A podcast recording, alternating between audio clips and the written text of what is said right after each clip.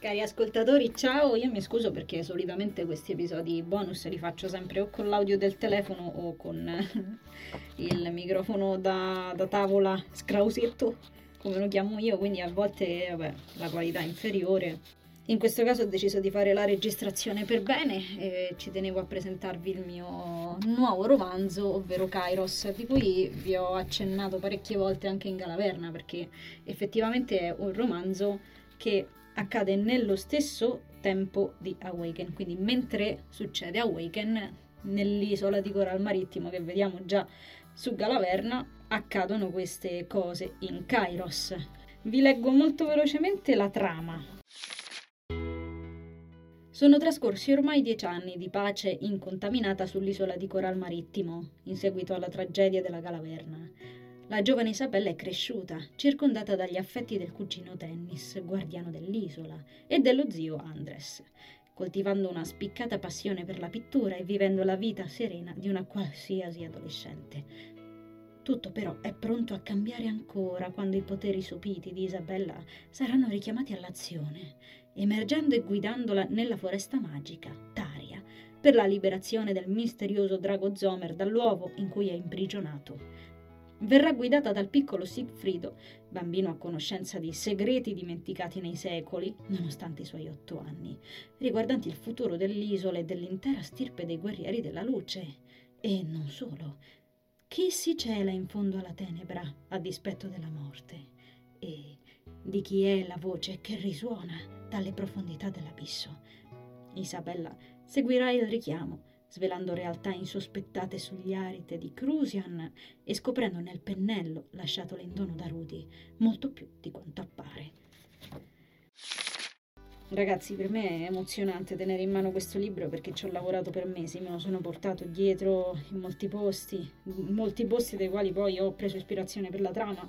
Ci abbiamo lavorato insieme, la copertina me l'ha fatta la mia tatuatrice preferita, insomma c'è tanto lavoro dietro, in più ci sono le illustrazioni della IA perché non è che io sia anacronistica totalmente, insomma alcune cose buone delle intelligenze artificiali le riconosco. Condivido con voi brevemente i ringraziamenti iniziali e mi auguro che poi vogliate mettervi in viaggio in questa nuova avventura che diventerà un audiolibro in futuro, come accenno anche in un episodio bonus che uscirà tra qualche tempo probabilmente alla fine, dopo tanto riflettere, sarà anche questo un audiolibro a più voci, perché mi piace tanto questa bella atmosfera che si è creata in Awaken, però non vi voglio anticipare niente su questo perché c'è un episodio bonus dedicato. Passiamo ai ringraziamenti. Questo non è stato solo un libro da scrivere, ma un viaggio. L'ho portato con me tra le montagne, sulla riva del fiume, in un lago, cercando le energie giuste e seguendo i miei ragazzini nella selva. Ho strappato vite e ne ho generate di nuove. Mi ha concesso a suo modo un po' d'aria fresca, prima del libro finale, che di aria fresca me ne darà ben poca. Mi sono emozionata, sono stata felice, triste, entusiasta e pentita. Come sempre, questi magnifici personaggi per raccontarsi hanno scelto me. Quindi nessun primo ringraziamento potrebbe andare ad altri se non a loro, per condurre sempre la mia scrittura con estrema fiducia nei miei confronti. Grazie, figli, ai vecchi ed ai nuovi. Ave, ave, ave. E grazie a tutti gli amici che hanno sempre creduto in me per le loro parole di incoraggiamento e per aver atteso questo romanzo tanto ardentemente. Ragazzi, io spero tantissimo che vogliate leggervelo perché è veramente emozionante. Poi, se già conoscete l'universo, credo che vi trascinerà via come è successo a me. E vi piacerà. A me è piaciuto tanto vedere come sono cresciuti in dieci anni.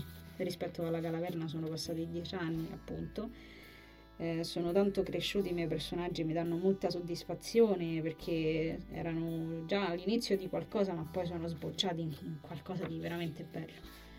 Io vi lascio con il prologo e vi auguro buon ascolto anche per il prossimo futuro. Kairos, prologo. Anche quella notte sognò di essere se stessa, ma diversa non avrebbe potuto verificarlo, ma poteva avvertirlo. I suoi sensi erano più sottili. Percepiva meglio quel vento. Le onde del mare parlavano come se volessero dirle qualcosa. La ragazzina corse sui sentieri dell'isola che in quel mondo onirico sembrava sempre differente come lo era lei. Pareva risplendere, essere più grande. Tutta l'aria attorno era cristallina e.